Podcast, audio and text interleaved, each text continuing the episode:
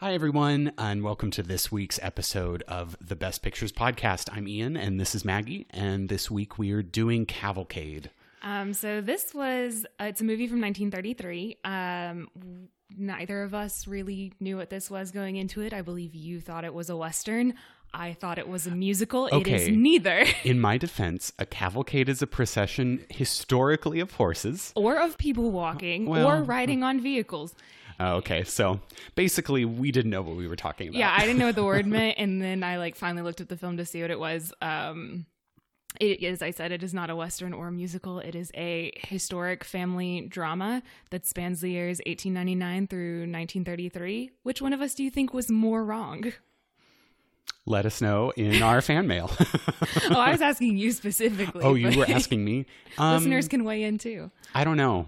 I I think we were both pretty wrong. There were three songs, okay, that's fair. so I That's think I was closest with it. It was a musical. I will give you that much. Um, but yes, as I was saying, this is 1933 movie. It won the sixth Academy Awards. This was the last year that the eligibility period spanned multiple years. I was going to say because this was made in 1934, correct? No, no, no, 1933. The okay, uh, gotcha. time period for eligibility was let me double check it. It was August 1st, 1932 through December 31st, 1933. Previously, the eligibility periods were about a year, but it, uh, the awards had been during the summer. Gotcha. Yeah, so this sort of uh, re established that time period so that it was like a full calendar year, and that's what we're familiar with today. So this was the longest period of eligibility. It's 17 months.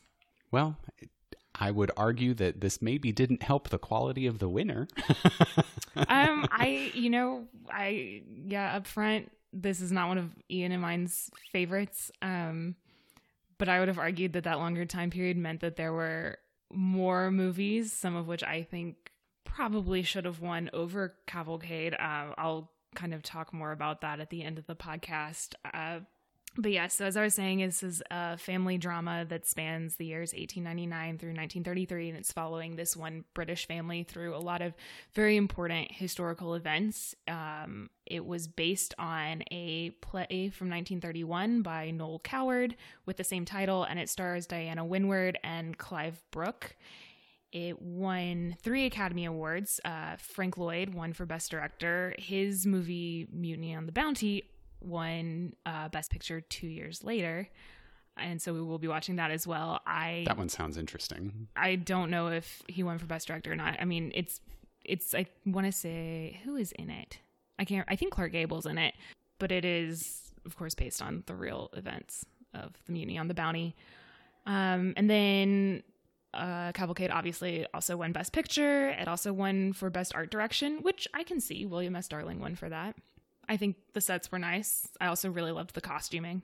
Oh, completely agree. Some of those wonderful Victorian outfits with the hats. And I'm going to be honest here, I was feeling some like Bioshock Infinite, which is Well, set in the same yeah, time it- period, it um, overlaps or the same there. cultural time period. Yes, I but it was say. it was nice to see the sets and costumes evolving with the time period. Yes, Um, I think they did a nice job of that because you know that's something we kind of noted in I think it was Wings where we were like it's like the costuming is and the hair and makeup is just not period appropriate. um, so you know Cavalcade they stuck really closely to that. Uh, Diana Wynyard was also nominated for Best Actress but lost to Katharine Hepburn for Morning Glory. Well, we're talking about Katharine Hepburn, who I know we both love. Yes, I So- adore her. I don't feel bad. yeah. Um, you know, I I liked Diana Wynyard's performance. I thought she did a nice job. I think, you know, kind of just to dive into now our commentary after a little, you know, giving that bit of background.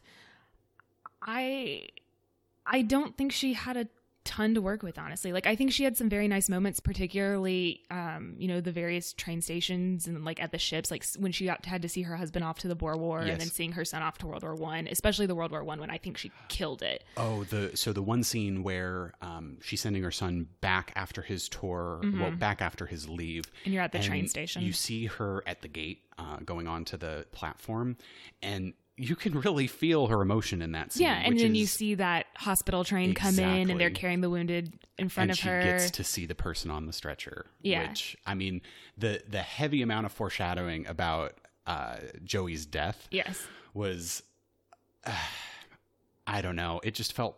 Uh, Th- this movie was not subtle. no, Ever. it wasn't subtle. Ever. And I mean, you know, the only thing that was subtle was Diana Wynyard's performance at parts. Yes, And agreed. yeah. But I really, I, I really liked her performance there. Now, I will say, there were many portions of her performance that I felt were completely overdone. So I, the whole scene with her and her husband near the beginning when he's going off to the Boer War, Yes. and she's it's almost like she's bringing back some of the very exaggerated silent film styles of showing emotion, which I understand that you want to show how devastated you are and how broken up that your husband might die, but at the same time, you are supposed to be a high class. it felt inconsistent with her later stuff. Like I, I don't know, maybe though it was like the Victorian like stiff upper lip in public, Well, and allowed to fall apart in private. But Mm, okay, I, you no, I agree. I thought it was a little bit overdone there, and she was kind of saying the lines in very similar tones, and it was I, I just wasn't buying it. And then I also just didn't buy her chemistry with Clive Brook. Like I didn't think they had any chemistry. I did not buy them as like a loving couple. I agree with the exception of the very last scenes. So Yes. when they are ringing in the new year 1933, I believe it was mm-hmm. 32 to 33. Yeah. That was one of my favorite scenes of the entire movie. Agreed.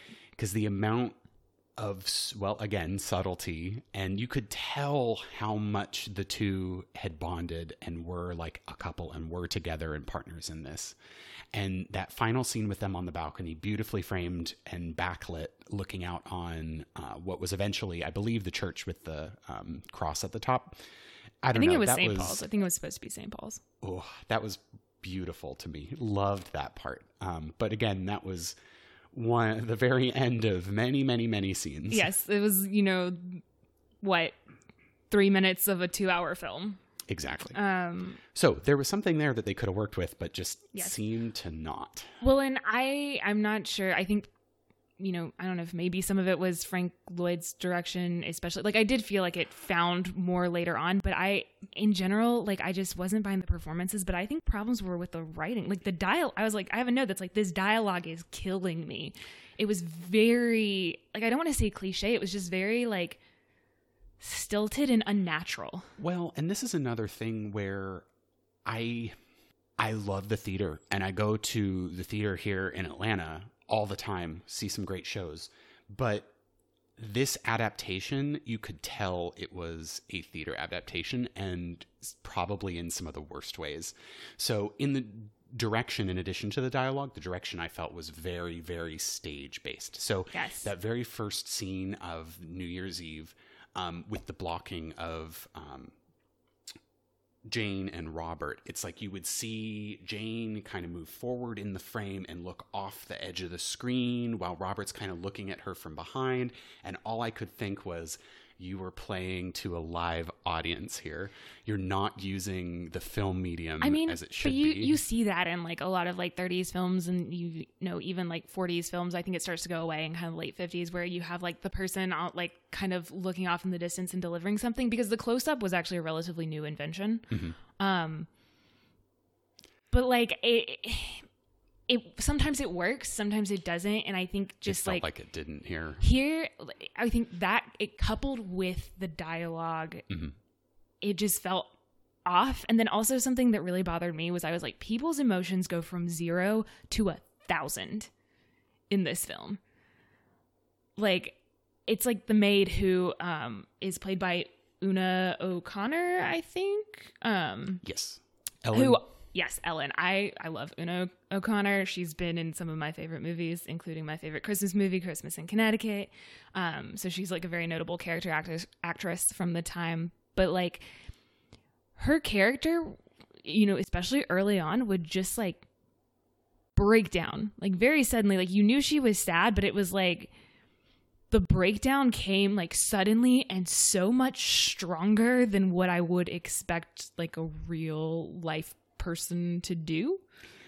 Unless, I mean, if they're going for the I'm barely holding together my emotions because my husband is at war and I'm torn up inside and have this daughter at home and Like, okay, But, like, you- maybe you didn't but- see the transition like you know like you it seemed like they were holding it together like decently and then suddenly it was like scream cry and i was like i that's so you don't go from zero to ugly crying in two seconds. no like at least give me some like quivering lip or like a little bit of like tears like trying to hold it back i, don't- I don't know it just Well- felt unnatural and Jane as well.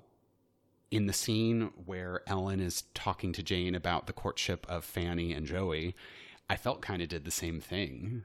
She, you never had any indication that Jane was so classist, and then Oh, suddenly yeah. she was very classist, and I was like, we've, she was chilling at their house and seemed very chummy in that earlier And then scene. all of a sudden, when it comes to marriage, you're not okay with it. I just the inconsistency in her, the way that character was written is, uh, like you were saying, just jarring. yeah, and I, I think you know it's some of the same problems that we saw with Yancey's character in Cimarron, where because you're sort of doing this vignette style over a long period of time, that you aren't given as much character development or like time with one character. and, it was a large cast too. It was, so and I think that I think that's the problem. Is I think Diana Wynyard's character Jane is kind of supposed to be the main character, but they spend a lot of time away from her. Oh, that was one of the biggest questions I had. So, who is this film actually about? I think it's supposed to be about her because you have that opening title card that I wrote down. about down. the mother. Yeah, it's it together? was. I wrote it down. It's this is the story of a home and a family, history seen through the eyes of a wife and mother whose love tempers both fortune and disaster. That set up completely wrong expectations for any of the characters for me because I expected Jane to be more like strong upper lip based on that Yes. because it was like Well, her love tempers these it things. exactly. But like she just seemed to be falling apart a lot. I also have a note after that title card that says no fun female characters for us. Cuz it felt Oh, it felt very so very 30s. I mean, Fanny had the potential to be fun. You but like you uh, didn't You didn't get to see her at all. they okay, here's the thing with these characters. They're all very one-dimensional and I Mm-hmm. think the male characters are even worse than the female characters in that sense of being very one-dimensional and flat. Yes. Um, well, and I think that might, well, I'm sure it was a, a choice to focus more on the female characters. Yeah, which is something you see a lot in early 30s movies, which I I do like, but then if you're Not going to f- do it well. Yes, exactly. if you're going to make that choice to be like, you know, maybe in this film the male characters are more relegated to the background and we're focusing on the female characters, focus on them and make them dimensional characters. And you can still have background characters that are dimensional characters. I mean, you know, um Charles Dickens is notorious for having background characters who appear in like a couple of pages but are crazy memorable because he makes them characters. So it's doable. Yeah, it's definitely doable. But yeah, that, I think the acting wasn't bad, like you said, but they're I understand doing why the best they can with the material they have. Yeah, and I understand why Diana Wynyard got the nomination because, like we were saying, I mean, she has these really beautiful moments, and I think it's it's almost when she doesn't have to deliver dialogue. I think she does a beautiful job, agreed. and I, it's probably because the dialogue is so clunky. But you know, I understand her nomination. I'm very okay with her not having one. yes. especially when it's like Katharine Hepburn was in the mix. But I I would honestly really like to see this on stage now, just to see how mm-hmm. it has it was adapted to the film because I Yeah. I really honestly believe that took away a lot of this film's power. I would agree. Um, I have to say though, the scenes that I liked the most were between Jane and her friend Margaret. Oh, that was the best, especially okay. I, I'm Because going I to thought the Ire- end Irene again. Brown, who played Margaret, I thought did a phenomenal job. Agreed. Really liked her performance. Well, and the the scene at the very end again, I this ending scene I was all about, Mm-hmm. and not just because the film was over, but because I really enjoyed the acting in it.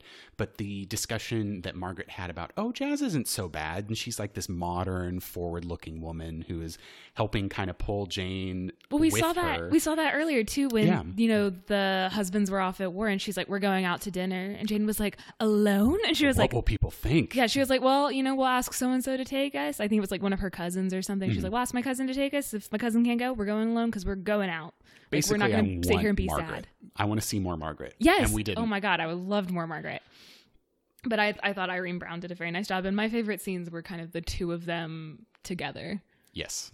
And that's when I think you also saw more of the character development and got to know more of the characters, which to some extent makes sense. You're going to have Yeah. a more open character when they're speaking with some of their closest friends. Yeah. So those scenes were good. Yeah, so I, you know, given how I thought that the even though we didn't see much Margaret, and you know, I think you know there weren't necessarily that many scenes of just the two of them talking, but you did get kind of the bulk of your character development for Jane. I think there, and I think you know that relationship was written and acted so nicely. It would have been nice if like the husband wife relationship had been sort of given that same attention. I think. Yes. But again, it's not about the husband, it's about Jane. So I I, don't but know. that's that's going to be a huge relationship in her life. It so is, And the ending scene tries to drive that home, but then there was a whole middle portion, like Yeah. 80, 90% of the movie where we didn't see it. So, yeah, um, kind of another big note that I had for this movie, and it, I noted it at the opening, and so my note starts with like the opening feels like this, but I kind of would apply it to the whole movie. It felt old in a way that Grand Hotel, All Quiet, and even I think Cimarron didn't. Hmm. I didn't get that so much, and I think that's because of the camera work. But I want to hear you out on this. So the camera work wasn't as dynamic to me as like an obviously an all quiet all quiet cinematography was is currently our gold standard i think um but it came down to the writing and the characters to me and that lack of a developed like interesting character. So like grand hotel obviously so again this is still pre-code. Mhm. grand hotel had it there were parts that had very pre-code feel and you had like joan crawford's stenographer character who like is very blatantly like sleeping with people not like kind of sleeping with people for money. Like not like Well, she's uh, what's the? Would you call her a uh, an escort? Maybe like that's that's not much really Too strong yeah of a it's, word, it's too strong but- of a word but like you you have some very like mod it, it touches some very like modern tough issues you know and like garbo's character's depression and stuff Mhm. like that um so it feels very modern and you get like a good feel of character there and they're very strong characters very interesting characters very dynamic characters all quiet i think is kind of the same way where you get some very interesting characters and you're dealing with these very large concepts in depth and you're dealing with like you know the physical emotional and psychological damage of warfare and you're doing it in a very strong bold way. And like even cimarron you know we talked about the character of sabra a lot and even though cimarron had a lot of issues mm-hmm. which we went in depth about in that episode like it had a lot of issues don't get me wrong but there were nuggets of very interesting story and very interesting characters and to me cavalcade was very vanilla it was very bland Now, another consideration I think would maybe be the fact that we didn't live through the early 20th century in London.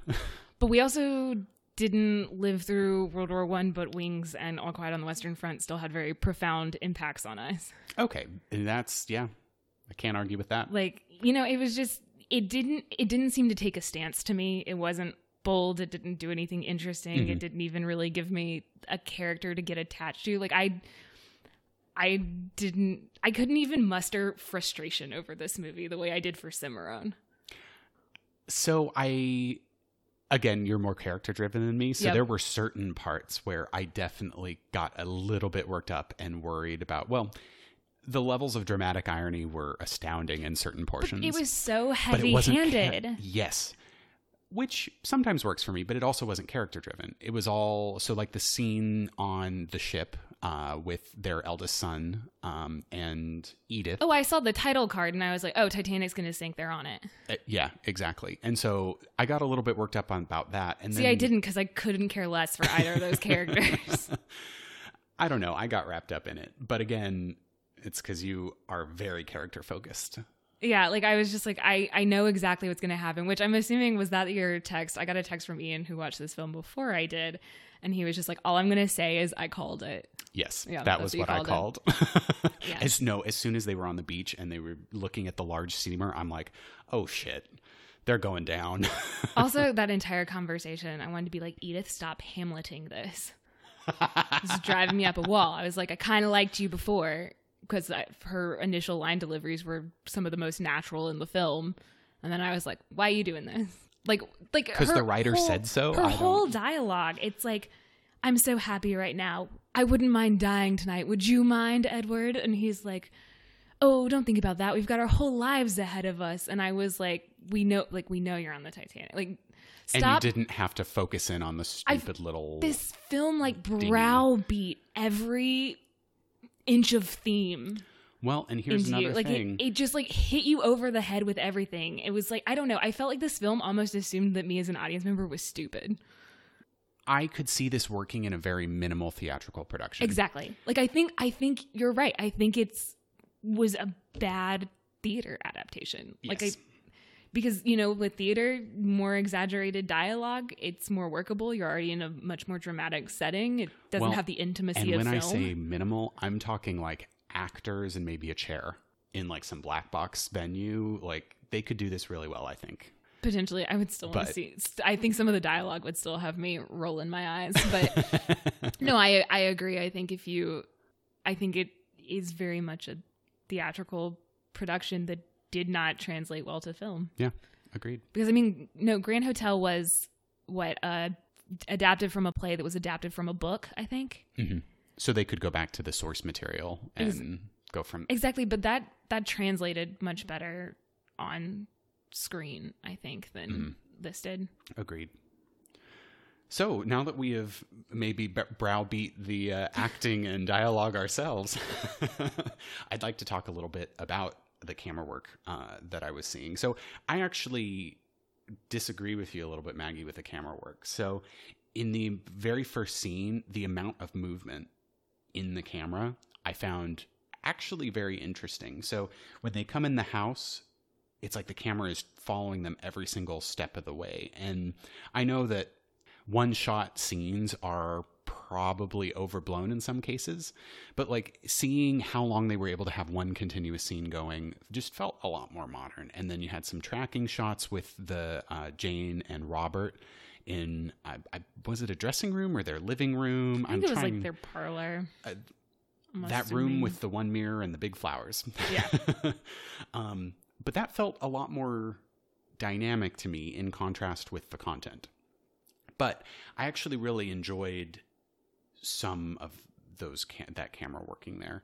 And then even in the parlor, you had the actors blocked in such a way that they interacted with the one mirrored set piece where you were able to kind of see them interacting and moving um, and looking through that mirror, which I don't know. I, I really enjoyed it. I guess it just wasn't enough for me. I mean, I'd argue it still wasn't enough. It was like a little nugget of okay, this is kind of cool, but I it didn't materially impact how much I, I really liked. Yeah, and you movie. know, you know, it was camera work that I noticed every now and then. There were a couple shots, like the overhead shot of the hospital train pulling in, and yes. again, like that whole bit with Jane seeing Joey off after his leave, and he's going back to the front lines. Like I thought it was acted well, I thought it was shot well, like it was staged well. Yes, like I think that scene kind of showed us what could have been done a lot of the time. Mm-hmm and wasn't done. But maybe you know what? Maybe it's like those scenes and like seeing the husbands off at the ship and stuff because those I think in some ways maybe couldn't have been lifted straight from a play and couldn't have been done the same way that a play could. So you were actually taking advantage of the medium. So maybe that's why we liked those better. I, that sounds highly plausible. I did have I did have a problem with the farewell of the husband I this was the when I noted I was like this dialogue is killing me. And he's like I want you to turn away and keep talking so you don't have to see as he leaves. And I was like I don't understand the function of this and then of course Diana Wynyard was just I felt she was gnawing on that, that, scenery. She was gnawing on that scenery. I thought that was a beautiful shot though. Again I'm a sucker for the really pretty backlit well, I then shots, loved when she so. turns around and is starting to push her way to the crowd and stuff, and then like actually comes does across see Ellen off. too. Yeah, and like like that, that bit. I liked, but I was just like that. It like it was so just unnecessary, and then also at the same time we have very little context for Robert's character. Like he seems like the blandest of the bland. Well, he's a knight, so may- maybe he can be Also- bland. Well, that scene too, I didn't understand the function Oh, of the other party than scene? other than to just show us that he had been knighted. But I was like, they could have done that with a line of dialogue in the next cut. Like, it just didn't really function at all. Okay, so this leads really well into a big gripe I have with this movie, and it's its transitions and lack of them. so that's the thing. Going into that party scene, I have zero context for why we're now at a fancy, uh, I presume, some sort of state-sponsored function, and then it's like, oh, okay, he's he's now been knighted and is Sir Robert. Yeah, there was just no real purpose to the story. Right. And so even the, the place where I really noticed it was the montage where somebody like ha- was super well, what I like to think is all of those double exposure sort of things. Someone was like getting off on that because that whole war scene I thought was way too much. Okay, I actually kind of liked that because one, it was different. Two, it took advantage of the medium. Okay. And three, I actually thought it was kind of a nice way to show the war. Like, and it did go on for a long time, but I also have a hard time judging when battle scenes in like war, especially World War One, go on too long because I'm also like, it could also be a statement on like how long the war went. You know, like I don't. Maybe I'm giving it more credit than I should, but Well, we can err on the side of being more generous. yeah, but uh, it's I actually kind of liked it because it starts off and you have it's just the men marching and they're marching through an intact town. Oh, the way then- that yes, changes as the exactly. years And progress. as it shows close-ups, they're all smiling, and Mm-hmm. then it'll so that's like 1914, and then it's like 1915. The town that they're marching through, like it's still the same people marching, but the town looks a little bit more decrepit, and then Mm-hmm. the overlays of the facial expressions are like a little bit worse. 1916, it starts to be the overlays are people just dying, and then like the di- the deaths get more horrific, and they get more into close-ups, and you get to see the pain on people's faces, and then the town that the people are marching through gets slowly worse and worse and worse, and you've got bombs going off, and I actually really liked that. I also liked how the so the women who recruit for the war effort, it's like, oh geez, now they're like demonic in it this was scene. it was almost it reminded me a little bit of like late 60s film a little bit where it gets mm. kind of trippy It definitely was trippy. yeah and that okay, so that specific scene, I think the reason I at the very end of it, I was like, okay, come on now, let's get going, is because I think it did go on a little bit. Too well i mean i knew you know it was going through the years of the war but then of Right. course after that bit which i thought like well, i but was that transition into the after that bit was just like, yes bam, Fanny is dancing on stage. yeah i was like what So that uh, that was a big gripe that I had with this, and unlike with um, Cimarron, where it was like a very clear multi-act structure, where okay, we are now in the future, things have changed. This was just bam, here's a new scene change. yeah and then sometimes they made it clear what year it was with a title card sometimes they didn't bother with the title card and told you in dialogue and yeah It was a bit of a mess from that perspective, structurally it was a mess and that's again another mark against it, and why I think we, we didn't. It okay, so maybe you could say that we should have followed it better, but uh, they didn't make it easy. No, it wasn't. I think that was the problem though too, is because it was like sometimes there was a title card. Like they started with title cards doing that, and so I was like, oh, a title card will tell me when the time period has changed, and then I'd be like, it looks like the costumes have changed, but I'm not sure if the time period has changed, and I think that coupled with just like the weird inconsistencies in character. Like the male servant, uh, Bridges, Ellen's husband, who Mm-hmm. Becomes a suddenly, drunk? like very suddenly, is like a huge drunk and like really hates the Marryots who he had worked for.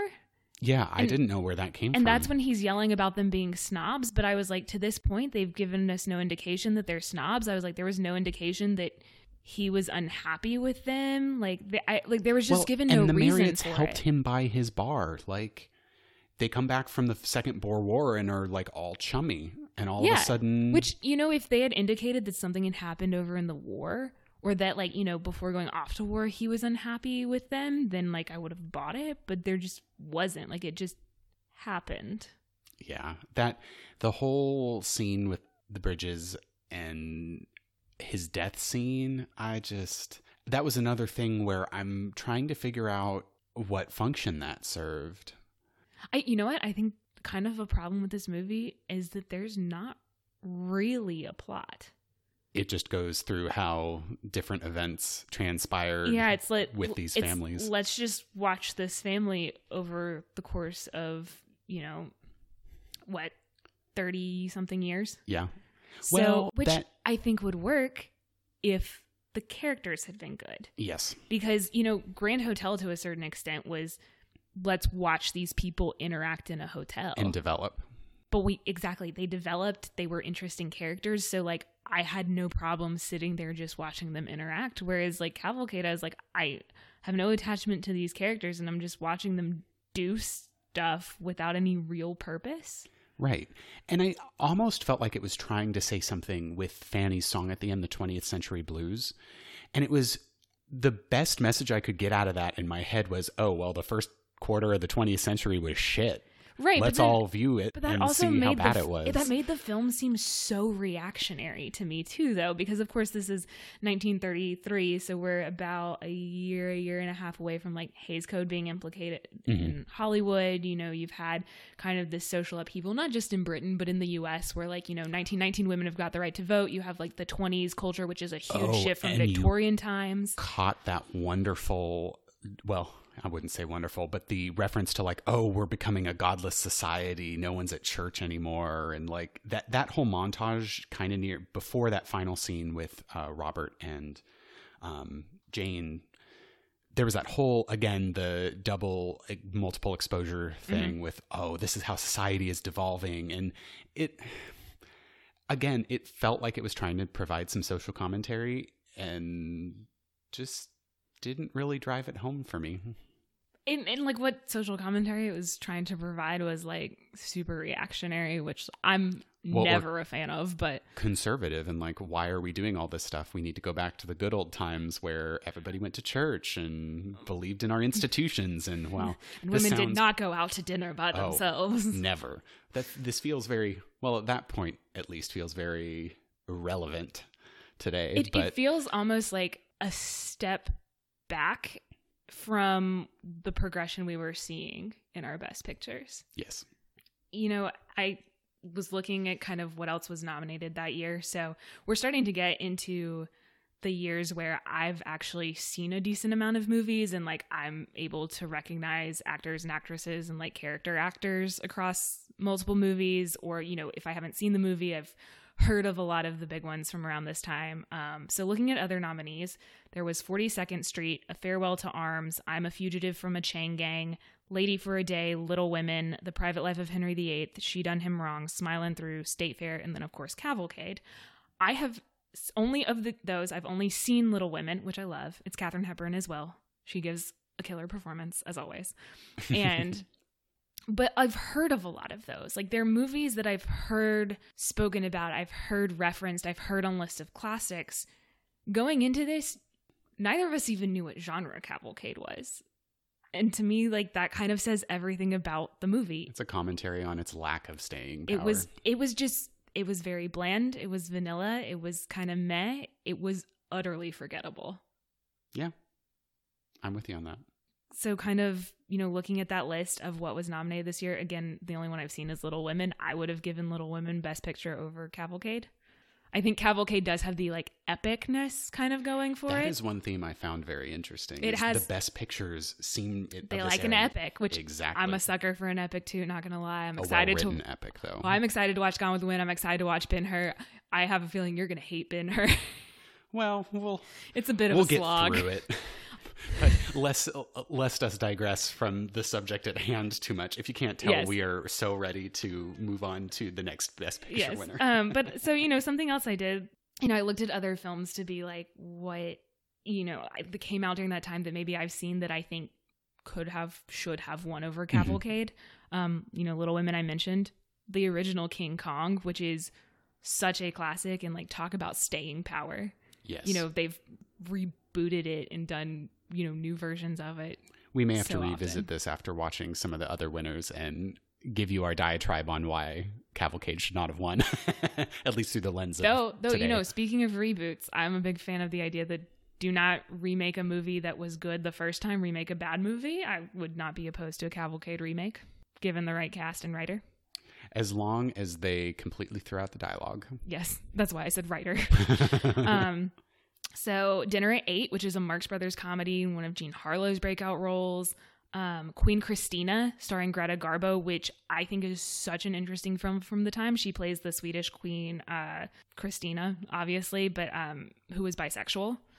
Interesting. Yeah, and it's Garbo, and she's Oh. freaking amazing. I have a. So sorry. Continue. Um, and then kind of the last one that I saw that I was like, how in the world did this not get nominated and did not win?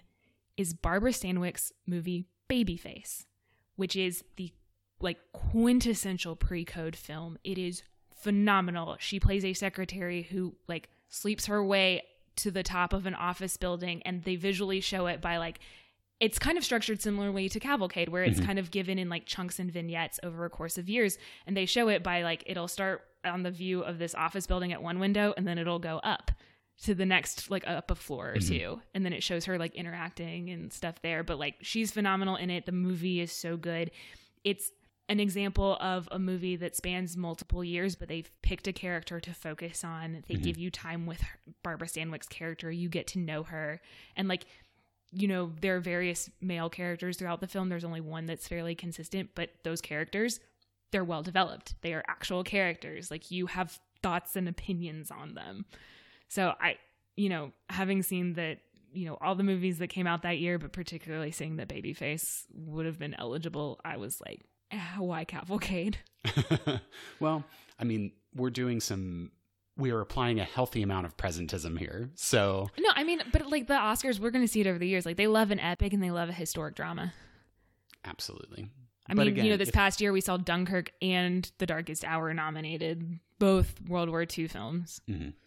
Well, and we'll get to that in you know We're gonna watch so many war films. I was looking back at the list and I was like, oh my god, there's so many war films, and I love like war films too. But I I might need to take a break from them for a while after this podcast. yeah.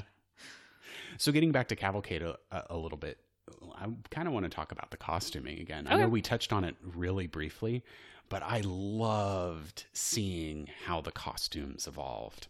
So the very first couple scenes with uh, Robert going off to war, you see um, Jane in this Victorian getup is the best way I can think to describe it with the giant poofy sleeves and the really uh, angular bodice, um, which looked gorgeous. And then you also see the the giant hats of the period that just really Oh, I love those placed the character Yes.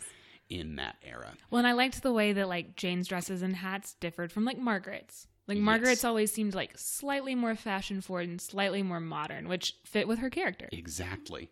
And so as as you move over time, I, I the best juxtaposition I can think of is going to the very end scene again, where you have both women in these jazz era, very slimming. Su- well, I wouldn't call them subtle, but instead of the giant poofy sleeves, they're much more form fitted, and they have the smaller hats, and the, Yeah. their hair was much more.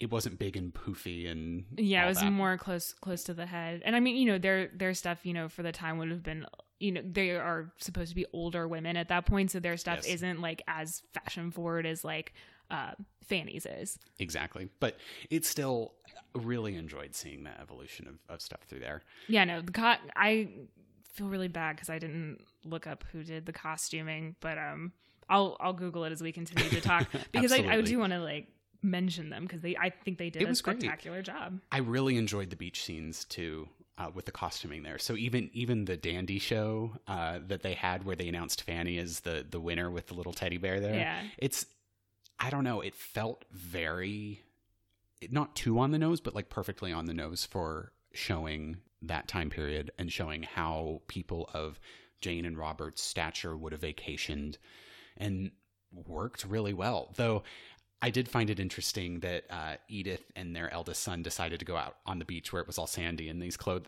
these clothes, which again, I guess these are technically British beaches, which aren't so much sandy as they are rocky. I was gonna say they're Um, also rich; they can afford new clothes. Oh, absolutely. Well, it's not about ruining the clothes; it's about getting sand everywhere. um, but that part I I really did enjoy, and so it's sort of like we alluded to at the beginning. The set and the costuming were both very very well done. Um, it's just the acting kind of let us down. Yeah. I'm having a hard time finding who did the costuming. Oh, you know, speaking of kind of the transition with the World War One and that like weird overlapping montage that Mhm. I actually liked, they do it again at the end. in a way that I really hated. Oh, the one where it was all the headlines like divorce, divorce, divorce, Yes. and all that. Oh, that was not my. There was there was one headline that was like sex murder crime. Well, and they had something about orgies too. yeah. and I'm like, okay, how about we'd have some more more moral panic? I th- like, yeah, I think that was the bit where I was like, this is so reactionary. But it was just like it didn't serve a purpose there and it was it was like oh, so we have costumes. Costumes were oh god, I have to try and pronounce this last name. Earl Luick? that sounds right to me based on what I'm seeing. But Okay.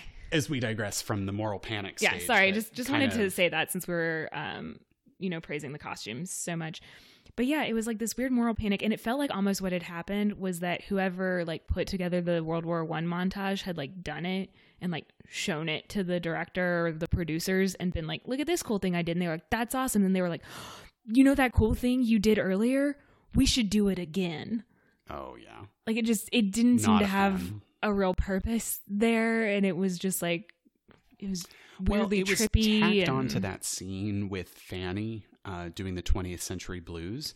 Like, again, it was a moral panic thing. well and it was also again so heavy handed Exactly. Now, I will say with that scene with Fanny, was that like a veiled reference to the gays?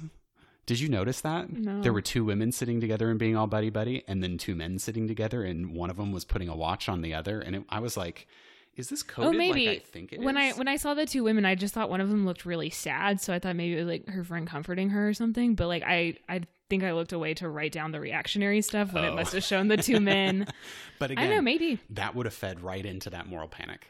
And I know I've said moral panic like 17 times, but I mean that that's what the whole end like last half of that movie was, and it was like weird too because it felt like it came out of nowhere based on the beginning. And then you had the again lack of transition into Robert and Jane's scene at the end, where like, "Oh, it's been a great couple decades." It's been marked with tragedy and all this stuff, But and we then- made it through. Oh, through. and then she was like, "But there were some unbelievably happy times," and I was like. Where they didn't show us like any of those. I think we got to see like the opening scene was happy, but then like Queen Victoria died, and she was like, "It's like a personal loss," and I was like, "Okay." Like I'm sure it was like I mean that event actually really did like rock the British Empire and Yeah. stuff, but like Where Yeah. were your happy moments? Tell us now. yes, yes, because there were very few that I saw. exactly. I just saw a lot of them telling us very, very, very blatantly that characters were going to die, and then us being like, "Oh, look, that character did die." Joey was too happy. He had to die. Well, also when they're like talking about the armistice, I think I straight up wrote, I was like, "Joey gonna die." Also, when him, him and Fanny went up on the roof of the club during the Zeppelin barrage, I was like, "They're idiots." yeah, I thought they might both die right there, honestly. It probably would have been more theatrically uh, pleasing for me. Yeah, it'd be dramatic and immediate. then like having that weird bit where we're suddenly told that Jane is super classist and Right. she's really mean to Ellen, and Yeah. then so anyway, she's like, "We don't have to worry about this actually because Joey's dead." Collapse onto floor. yeah. So, I think with that, are we ready to uh, move into our fun little random notes? Yeah. I actually do have a couple. Yeah, let's 'cause- see. Because I also watched this one really late at night. So. well, speaking, I After speaking a of gin and Joey- tonic too, because I was like, it's a British movie about a British family. We better you make ourselves a gin. gin and tonic. So, starting with Joey and Fanny, when he's on leave, what the fuck was that kiss? He was like All of the kisses in this choking movie. No, all of the kisses in this movie were awkward. I wrote that down. I was like, all of these kisses seem really weird. and it it was yeah it was off-putting i did not like it at all it was like he was uh, trying to like strangle her I also have a note that's like, let's not hide in people's dressing rooms. oh my god he was creepy as hell Well, I, I, don't I actually oh. did like that they had him being like, oh shit, I shouldn't have been in here, and then the trying to sneak out. yes But so like that that was a little bit better for his character because you kind of got the idea that he thought was like, oh, this is a fun like kid prank. I'll like hide in my friend's dressing room. And he's like, oh no, no, this is this is not appropriate, and then tried to like leave. But yeah, no, all of the kisses in this movie were weird.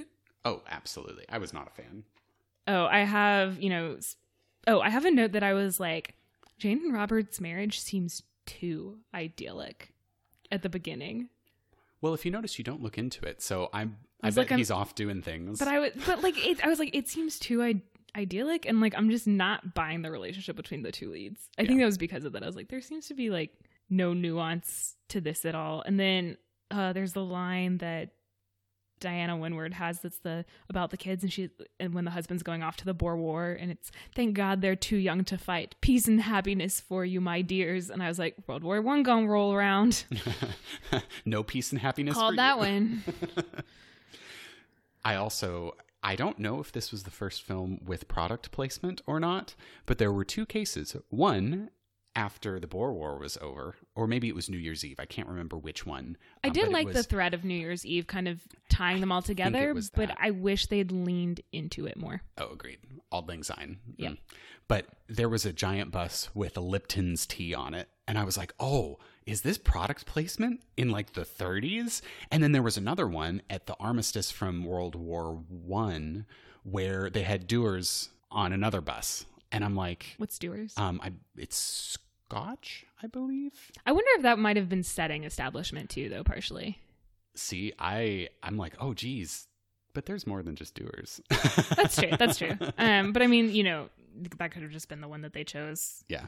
Um, maybe So, it was, that was- Frank Lloyd's favorite. I don't know. But um, oh, uh, speaking of the old Auld Lang Syne, I n- did not like score.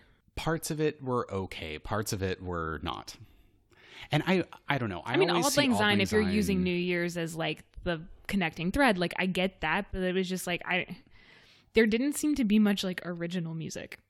and i'm okay with that because they needed to have god save the queen in there Yeah, but I I think I feel like you can weave that into themes. well but so remember it wasn't a subtle movie I know, so- I know. I'm about to reference another movie, even though I said I would stop doing this in the last episode and that I would focus up. I'm not gonna. Um, so you know, speaking of like weaving themes into score, we'll talk about this more when we do the Gone with the Wind episode. But there is a scene where you, um, it's the siege of Atlanta and. The camera pulls back at the train station. You just see rows and rows of like wounded and dying. And they have uh, Dixie overlaid with taps to like emphasize that you are watching the death of the antebellum South. And that's what I mean, where like you can take themes and you can weave them into the music and you can, Yes. instead of just straight up playing them.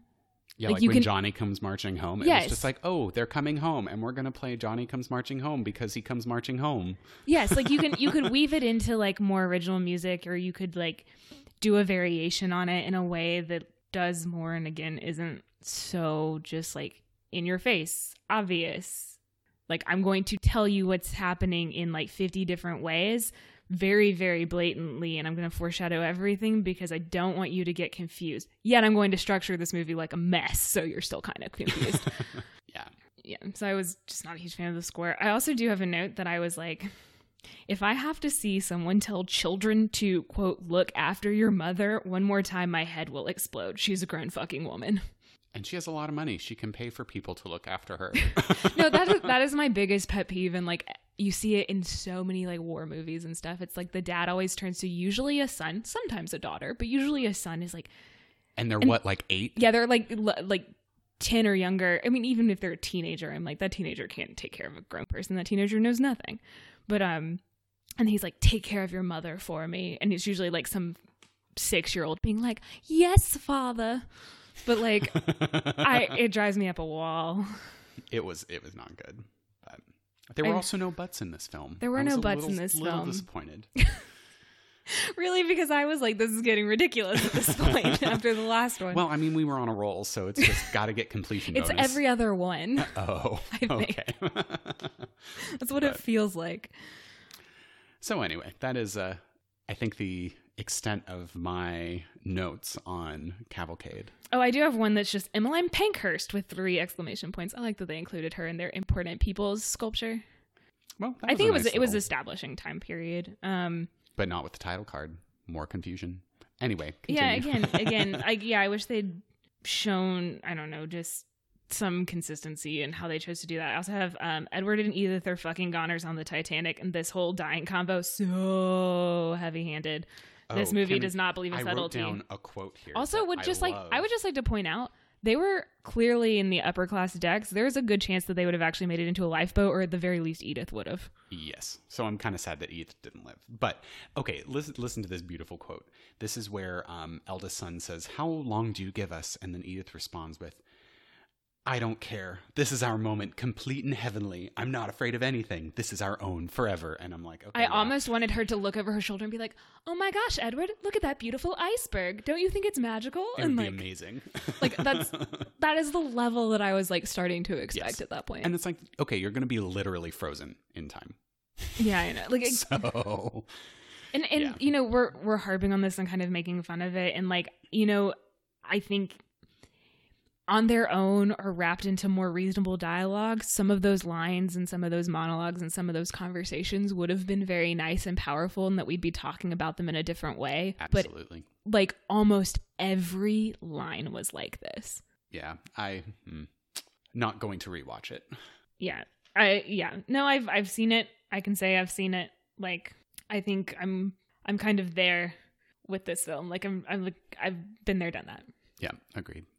So Want to move into rankings now? let's then? talk about rankings. I'm Okay. I'm actually very curious about yours. Okay. So, uh, definitely did not, you know, displace All Quiet on the Western Front. What? I know I'm so so unpredictable right now. Shocked. Um, number two is still Wings. Number three is still Grand Hotel, and here is where I'm not sure where I want to put it because it's definitely better than a Broadway melody for me. But I'm debating whether it's better or worse than Cimarron. and I'm thinking overall, I actually liked Cimarron better. So really, Can can you can you describe my face for listeners right now? Maggie is just like so shocked right now. I'm so excited because I had the exact same conundrum. but you went the opposite way, didn't you? No, I put it oh. after Cimarron. Yes, so we're still in the same.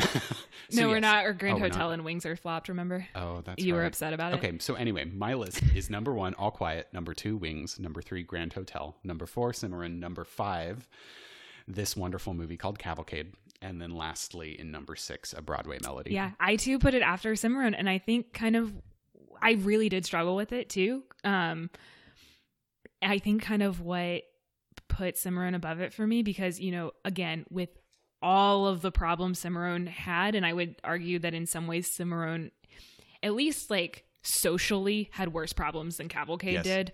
There were still, despite all those problems, there were nuggets of promise, and there were nuggets of a story that I wanted to see, even though it didn't always quite get there. And then again, on the whole, there were characters that I found interesting and I found complicated and who I could, you know, either get behind or hate.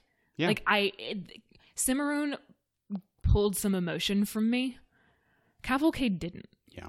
Like Well, and let's talk about structure for a minute. Cimarron had structure and I believe executed it well. It like followed that multi-act structure that was effective. Hmm. And then you have Cavalcade that was this mess of, oh wait, I'm sorry, I just got whiplash because I don't know where we are in time or in the story or with the characters. And again, with Cavalcade, to a certain degree, I was like, what's the point? Like, for as much as they were just like hammering like concepts and trying to like hammer themes into your skull, like, it's still at the end of the day, I was like, what is the point of this movie?